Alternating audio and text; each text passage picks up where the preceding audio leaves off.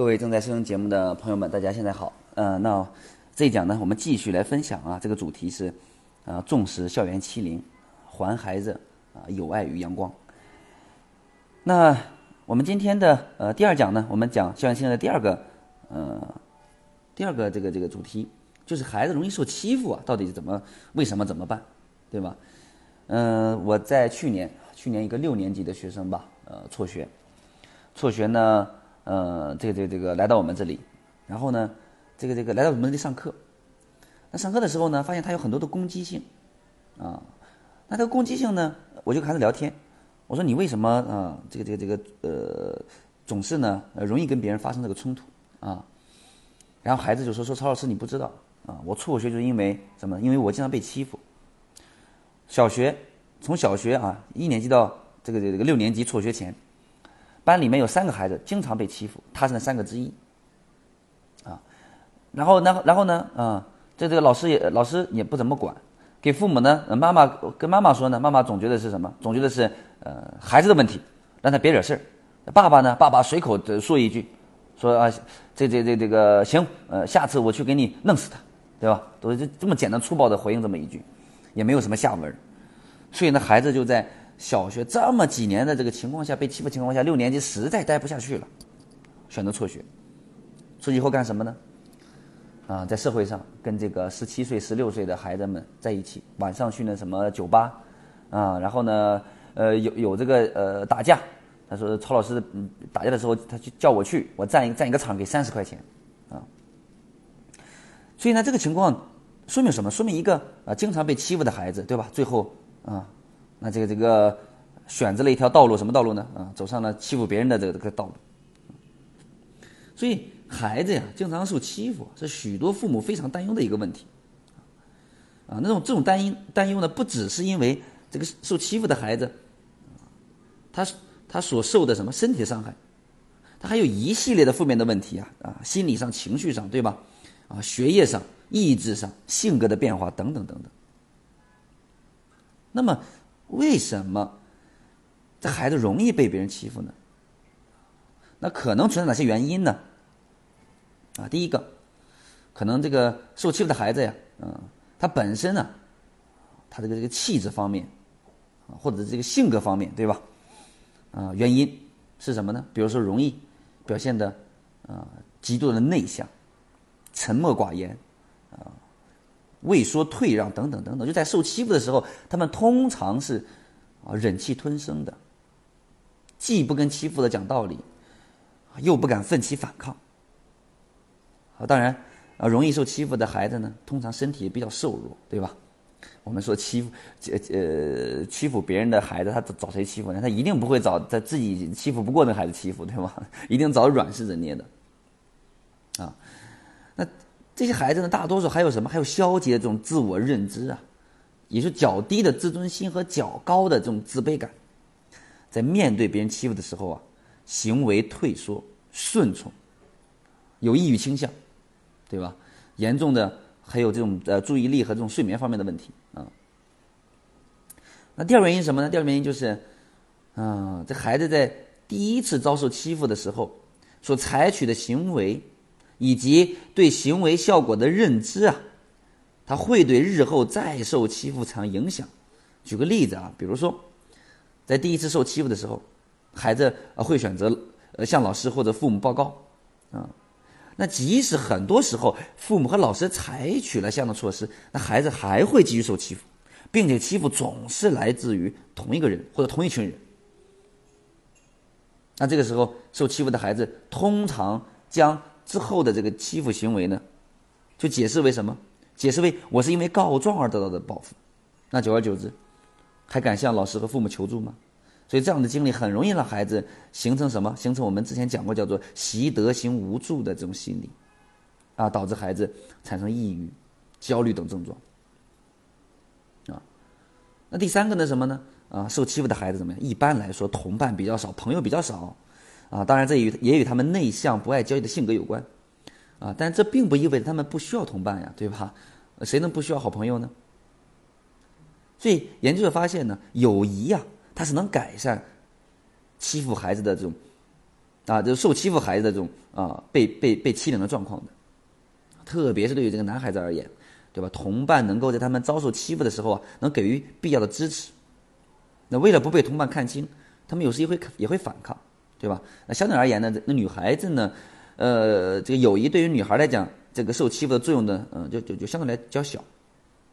啊，这可能是因为女孩之间的气往往是一般都是来自于这种，啊口角的争端，对吧？嗯，所以孩子一般不会将此类行为，嗯，看作作是欺负，呃，所以即便同伴目睹了这样的事件，一般也不愿意卷入其中啊。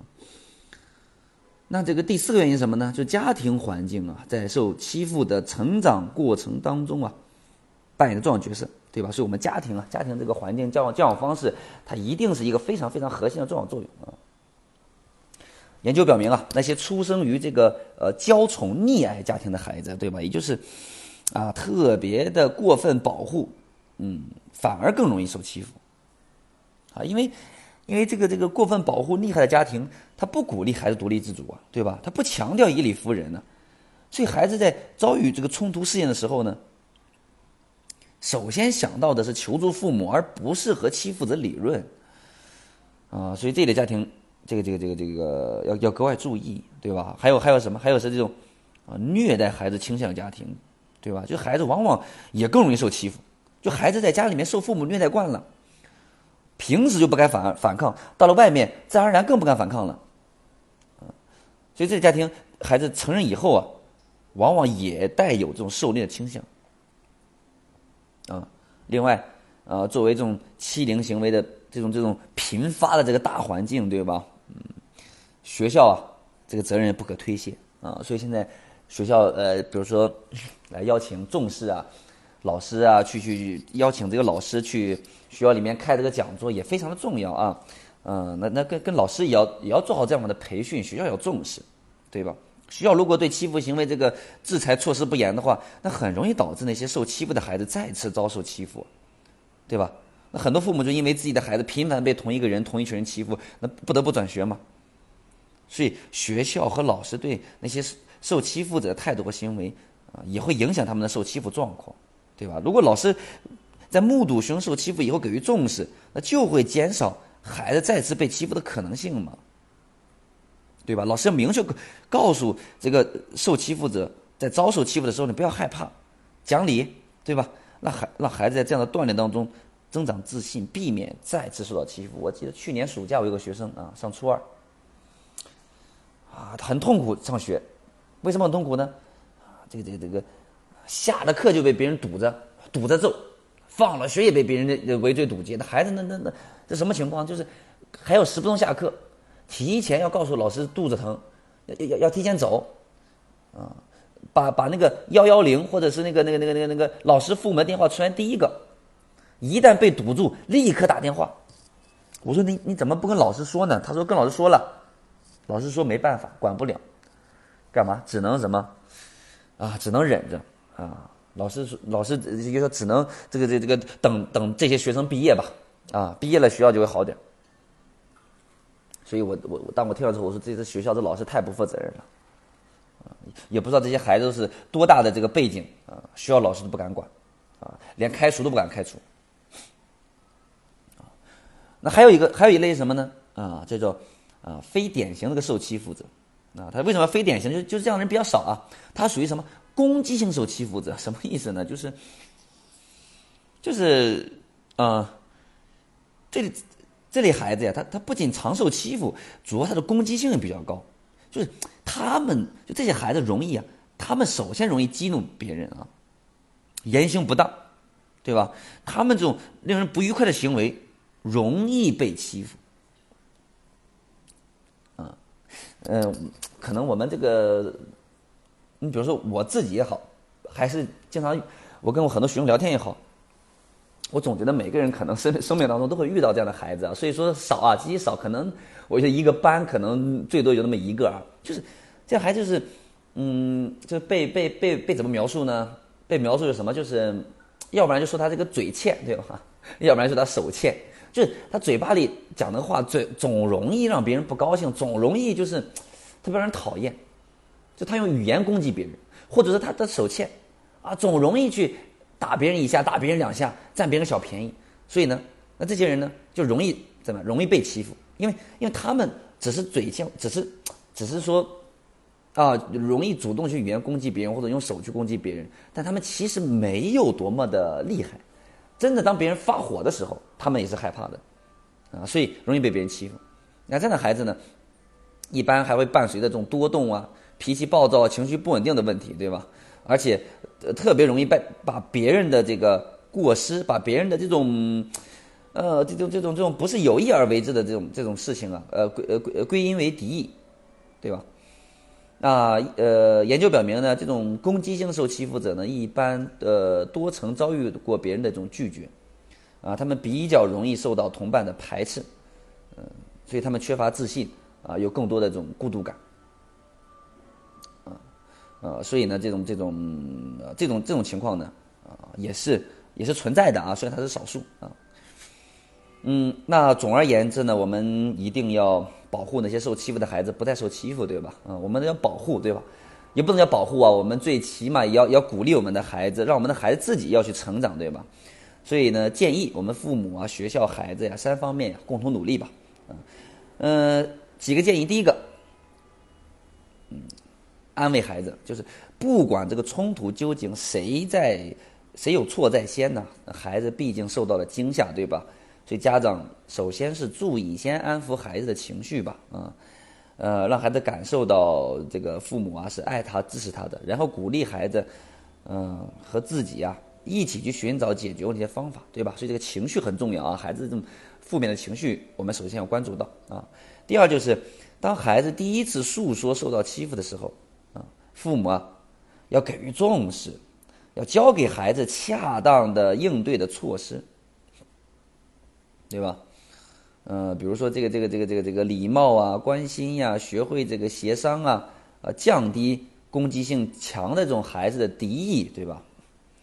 那家长也可以呃在家里面设置不同的情景，与孩子轮流充当攻击者与被攻击者，让孩子这种模拟体会不同的处理方式带来的不同的效果。同时家长要注意引导，让孩子掌握这种一些比较好的这种处理技巧啊。要与老师沟通，防止孩子被同一人多次欺负啊。第三，鼓励孩子交朋友啊，啊，告诉孩子怎么交朋友啊，通过同伴的力量去战胜这种怯懦，懂得反抗。啊，如果孩子持续受到欺负，那就要教会孩子学会反抗。啊，比如像这种攻击者表明自己的态度，坚定态度啊，我不是软弱可欺负的，对吧？嗯，寻求他人的帮助。第三呢，父母不要去溺爱孩子，嗯，也不要去虐待他们。鼓励他们自立自强，学会自我保护，尤其是教给他们社交与自我保护的策略。啊，这个这个这个害羞啊，这个不够自信的孩子，往往容易成为攻击的这个目标啊。啊，那这个这个这个这个第五个呢，培养孩子运动，多参加体育多体育锻炼，对吧？让孩子这种呃坚强坚定，对吧？有好的身体，有好的体格。有有自信，有勇气啊，啊，第第第六个呢，就是我们学校要树立良好的学学校风气啊，给予那些爱欺负人的孩子要给予这个惩处啊，对受欺负者给予重视和心理的帮扶啊，所以啊，家校共育，对吧？包括我们社会啊，都是非常非常重要的。好，那么我们重视校园欺凌的第二个板块呢，嗯，这个这个我们就分享这里。